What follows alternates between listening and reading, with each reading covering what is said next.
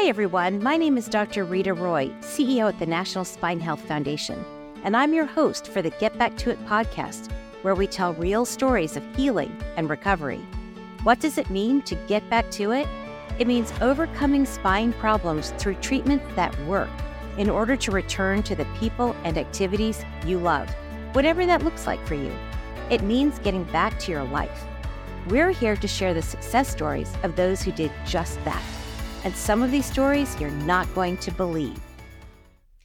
At the Get Back to It podcast, our goal is to tell stories of spinal champions who've been able to achieve a better quality of life through spinal health care. In today's episode, I'm delighted to be speaking with Paul Franklin, a 64 year old spinal champion who began his spine journey when he sustained a fractured neck as a young teen.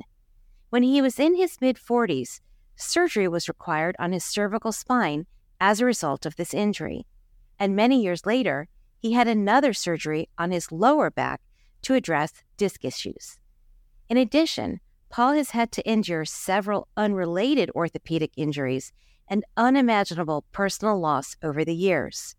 In spite of it all, he's accomplished amazing things and is now enjoying life. Now that you know what to expect, let's get back to it and dive right into Paul's story. Paul was born in New Zealand and has been living in Ireland for the past six years. In 1971, at 13 years old, Paul sustained a major spinal injury that would affect him for the rest of his life.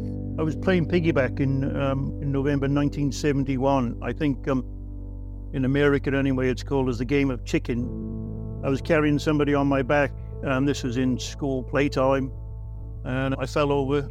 Fell forward, fell onto my forehead, and I fractured my C3 in my neck. You've just got to realize that back then in 1971, things are a bit different than now. Of course, I was actually kicking my legs and I was saying, oh, I've injured my neck, I've injured my neck. It just happened to be that the uh, the teacher that was on duty at the time at the playground came along and actually picked me up and carried me into school, which, as we know, is the wrong thing to do. So that that was the first major injury, and then I was tested and I wore a collar for nearly two years in school. For the next two years, Paul had to wear a neck brace and in the years to follow, he sustained many more serious injuries and surgeries. Fractured my fibula uh, when I was parachuting in New Zealand in 1980 or 1979. I had my right knee operated on in 1999. Then I had my corpectomy in 2000. In 2002, I had my both shoulders operated on and I had my lower back fused in L5 to S1 in 2014. Because of the neck injury Paul sustained as a youngster, he is currently diagnosed with cervical spondylotic myelopathy, advanced osteoarthritis, and spinal stenosis at C5 C6, onset of cervical myelomalacia, and severe kyphosis at the C4 level. As if these physical challenges weren't enough, Paul has had to overcome tremendous personal loss as well. Beside that, I had, had uh, family tragedy in 1981 when my wife at the time, we had the triplets and they were born 12 weeks premature. Each weighed about a kilo each. And we took over the neonatal unit, really. This was in New Zealand at the time. And one child died after one day. That was Simon, uh, due to lung issues. And five days later, Demelza passed away uh, with brain hemorrhage. And amazingly enough, Neil, my eldest surviving triplet, is he's coming on well, he'll be coming on 42 in, in this July. I had, I've had other children as well, but yeah, they're all living in New Zealand at the moment. Paul has endured more physical, mental, and emotional pain than most of us could even fathom. Yet none of this pain could keep him from pursuing his passion for cycling and walking. Um, since 2015, actually, just about a, a year after my lower spinal fusion, I've cycled now roughly, or cycled toured now over 20 countries, including Japan and Norway. I walked a Camino in 2017. That was 942 Ks. And then straight after that, I cycled around Ireland. Uh, I walked the length of Ireland twice. I've done what's called a double double, which means walking the length of Ireland and biking back the length of Ireland. And I've done it for charity, which is the Galway Hospice, because my mum died of cancer and for Féileacáin, which is a premature death society of Ireland, and uh, LauraLynn, which is a hospi- hospital in Dublin for the terminally ill. In 2022, I walked the Grand and Royal Canals in, in Ireland and the Famine Way, and I've walked around about 2,000 kilometres in Ireland at the moment. I can't carry things on my back, so I push a stroller, or a, a baby buggy, I think you call it. In January 2019, Paul was a nominee for the Most Inspirational Person of the Year award by Outsider Ireland magazine. Well, unbeknownst to me, I, I, I wrote to Outsider Ireland magazine and I just gave them a part of my story. This was up to 2018. I was uh, honoured by going to Dublin, and it was seven nominees, and each one were, as you know, pretty amazing people that um, you stand on stage with. And I didn't win a nominee, but I'm standing on stage with such amazing, inspirational, motivational people that I've come to know. That's one of my probably the most amazing awards I, I, I've received. Paul, you have told us this incredible life story, and I am so blown away. In in the last things you were you were telling us that you've you cycled 20 countries, you've walked the length of Ireland twice, and you say it very rather nonchalantly, but I have to say I'm pretty blown away by that. That that is a feat for anybody, and um, especially for somebody like you who's been through so much physically. I am blown away by that. That is that is just incredible you know, your story is absolutely remarkable. And, and I think, you know, looking back in time at 1971 when you first encountered your cervical spine issue, you know, things have changed a lot in spinal health care. And, and it's so interesting to hear what you've endured in your life. Tell me about your your journey in getting treatment for your cervical spine. Let's start with that injury. You did mention that you had a corpectomy back in 2000. So it, you went from 1971 all the way to 2000 before you you had to have surgical intervention on your neck. Can you tell me a little bit about that? Yeah, after wearing the collar in 1971 for nearly two years, I went to school. Then I was allowed to take the collar off. I, I was sort of back to, if you could call it, normal. But of course, nothing is back to 100% normal. In 2000, I was actually I, I went to the Paralympics in Sydney as a spectator I went for a trip to the Three Sisters in, in on the Blue Mountains, and um, there's a lot of stairs going down. Yeah, I, I, was losing pretty bad feeling from the waist down on that one. Um, the tingling in my, my fingers and so on. So that was October 2000 that uh, I had to have the corpectomy done. And so, do you think, Paul, that over the years, it was about 30 years from the onset of that injury in your teenage years, it sounds like you've lived a very fit life. Do you think that your your physical fitness helped you sort of maintain um, strength in your cervical spine over the years to kind of get you that far along until finally 30 years later you needed to have a surgical intervention? Um, yes, because, well, as my father, who again passed away with cancer as well, one of his things were always keep on moving. And um, no matter what, that was ingrained into my brother and I, who's 61, yeah. who's never had an injury in his life. Yeah, just keep on moving. I mean, we all go through different things. We all go through different struggles, and each one is different. It's always the whole thing about keeping on moving, and we've always been active as children. Yeah, that's great. And we say a body in motion stays in motion, right? So we want to want to keep keep moving. So then, Paul, talk to me a little bit about what happened to your lower back then. So you you got your neck uh, treated, and a couple of years later, you began to feel excruciating pain or loss of sensation from your waist down. Tell me how how that came about, and and when did you realize you needed to see a doctor for that? I was working at Queenstown Airport. This is I did that for ten years as an aviation security officer.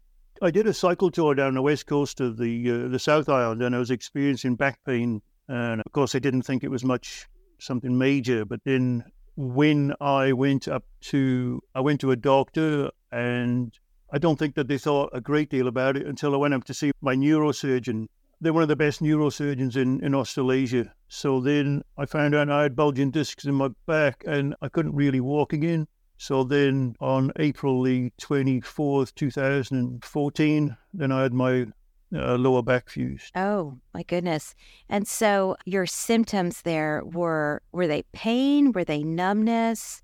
Um, you describe an inability to walk. Um, can you talk to me a little bit more about your symptoms? And do you think that it might have been a result of the work you were doing, or the biking, or combination of all those activities? How do you think you got yourself in a place where you had herniated discs in your lower back? Um, it's it's a very good question, and sometimes it's very hard to answer. I, I don't want to blame the cycling.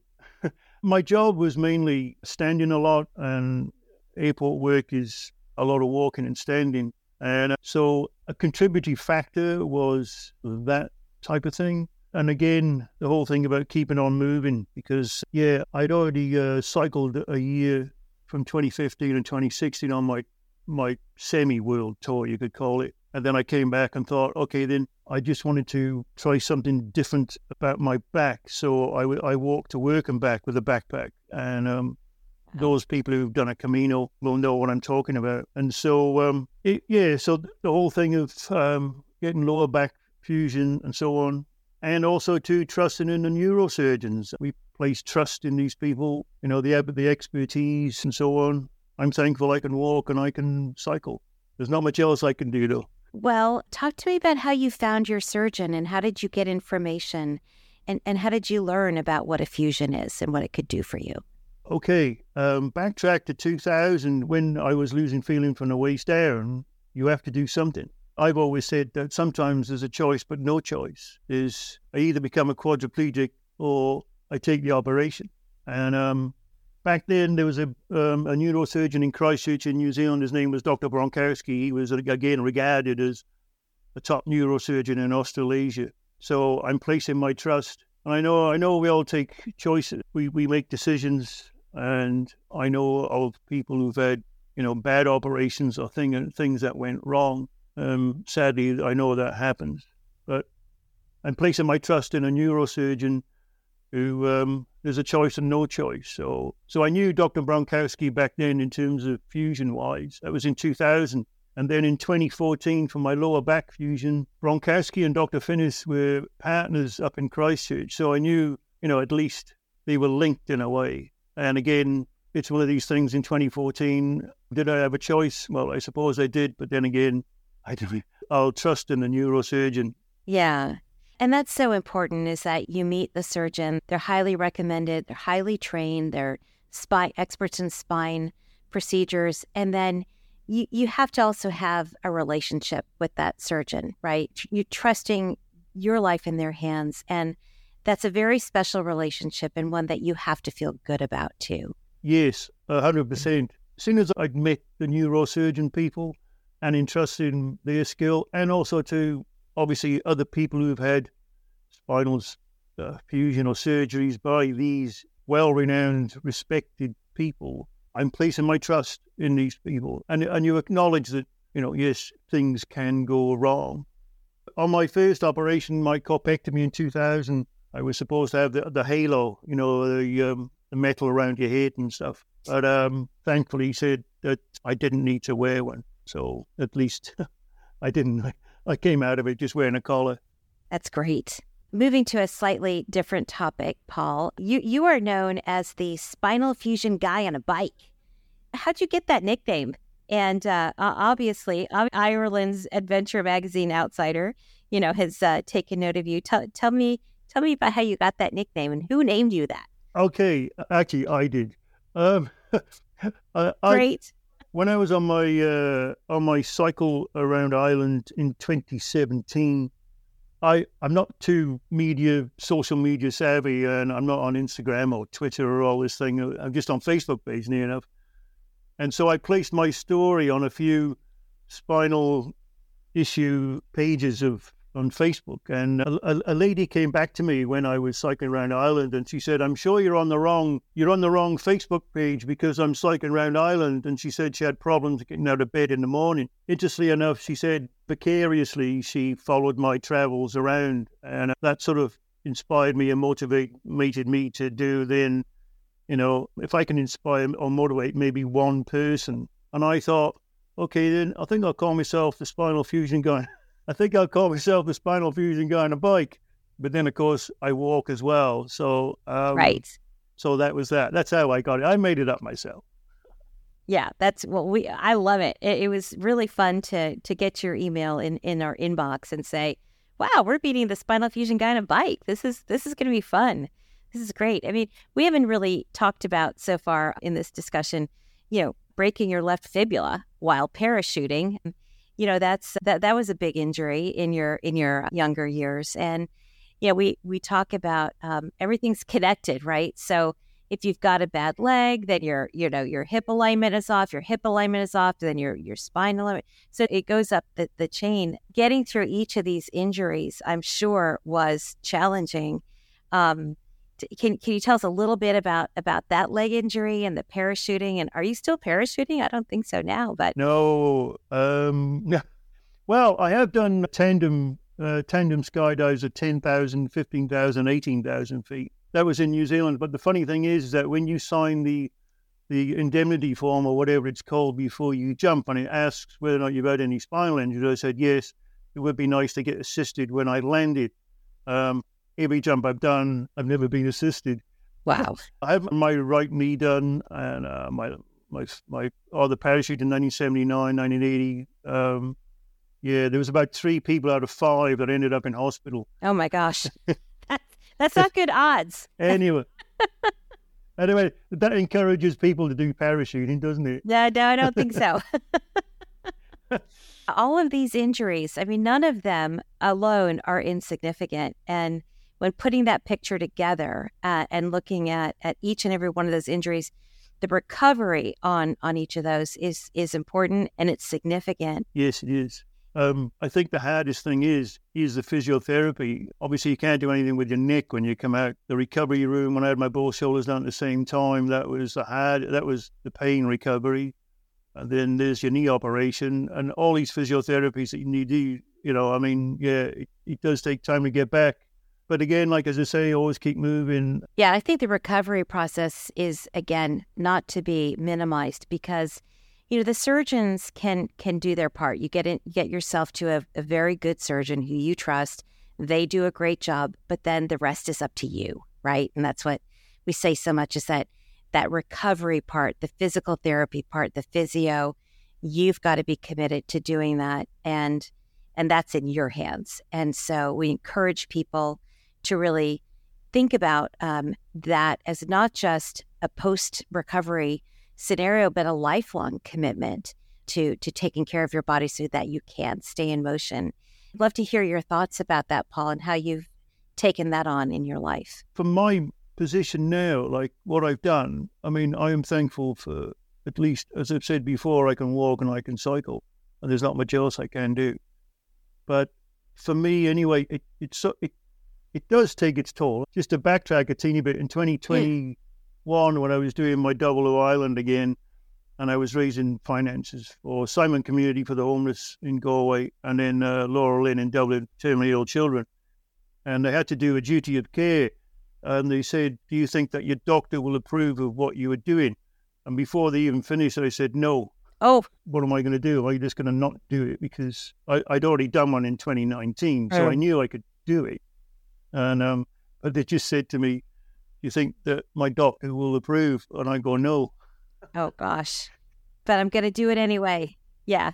Well, yeah. I mean, it, it's not as if I'm deciding to go back and play rugby or whatever um, physical sport again, which right. I know some people do after neck surgeries. But um, yikes. Yeah. Yeah, that's scary. But you did it.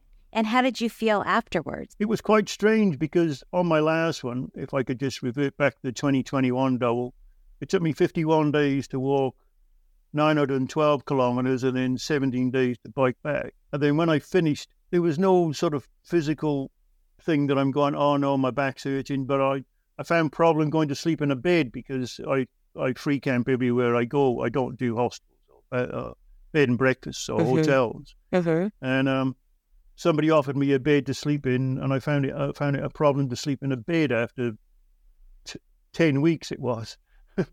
so in terms of physical side, I, yeah. I, I, felt good. I felt good about it. That's great. You know? That's great. And and that's what we say. It's you, you know, you'll never go back to being 25 years old again, but you can be the best version of 60 of, uh, in your 60s that you can be and and do things that you enjoy doing. And maybe maybe it takes a little longer, but staying committed to your physical fitness is is what gets you through and that's so inspiring and so encouraging to to others who are dealing with pain and and not sure how to proceed. What what kind of advice would you give to people out there, Paul? What would be your words of wisdom um, that you would say to someone who's struggling with a, a back or neck condition and they don't really know what to do, or they don't don't know that they'll get better again? What are your words of advice? Wow, I think I mean it is a very very good question, and it's a very very tough one to ask or to to give an answer to because. Hey all the other people that you've had who have been on the podcast, and we've all got different stories. My one would be, and I know I, have read many posts, I've read many things of people that they go through so much pain and don't know what to do.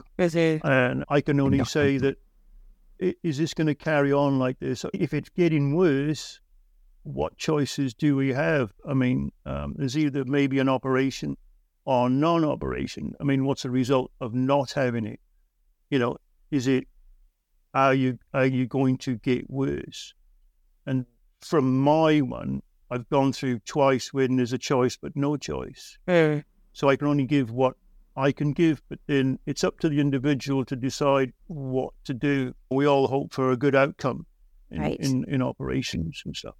Yeah, that's and that's what we're trying to do here with the podcast is to share real stories of, of people's lived experiences and and how they've had to go down the path of sustaining an injury or a, a, a condition that arises from wear and tear, arthritis or trauma or what have you. And and and how do you inform yourself on on what to do? And I think sharing your story so that other people can learn from your experiences is is so important and, and we're so thankful and appreciative that you have taken the time to share this with, with people. And I, I if I can just interject slightly, I, I just find that like because of my other, you know, my my loss of, of yes premature babies, whatever. I'm sure that there's um there may be listeners that have gone through that as well, and um, you know that this has happened. This is 42 years ago. It's not like a year or two ago. Yeah, you know that type of thing. if I could just quote from Philip Yancey, he said, "We discover the hidden value of suffering only by suffering." No. And, um, but thank you. No, that that was so beautiful. Thank you for sharing that with us, and and certainly there's a there's a physical component of emotional uh, stress and trauma, and um, you know, and, and that com- that can compound pain. Um, and scientists are looking at the connection between you know, mental health, whether it's, you know, depression or an emotional trauma, and how that manifests in back or neck pain. Um, and, you know, sort of which came first. And and we know evidence shows that um, that sometimes just the emotional trauma itself can manifest in in uh, in back pain, but that also back pain can be worsened uh, when faced with with emotional trauma. And so, um, you know, you, you certainly had lived through that. Yeah. Well, Paul, it was an absolute delight to meet you today and to hear your incredible story. I, I know sharing your life and your experiences with our community here will no doubt help someone else who's uh, struggling to make a decision. And uh, we just thank you so much for being able be, being able to share. Um, so your vulnerabilities and your successes and your um, and your ongoing commitment to getting out there and cycling and walking and living your best life. So thank you for sharing that with us today. I, cool. I thank you so much. Um, it's an honor and privilege. At the National Spine Health Foundation, something we believe in most is providing hope for recovery through sharing stories of success and expertise. It isn't always easy to find someone to relate to even though 100 million adults suffer from neck or low back pain every year. To hear more stories of spinal champion recovery and access educational materials about spine health, visit us at spinehealth.org. If you're interested in supporting our show financially, you can contribute at the link provided. Thank you for listening.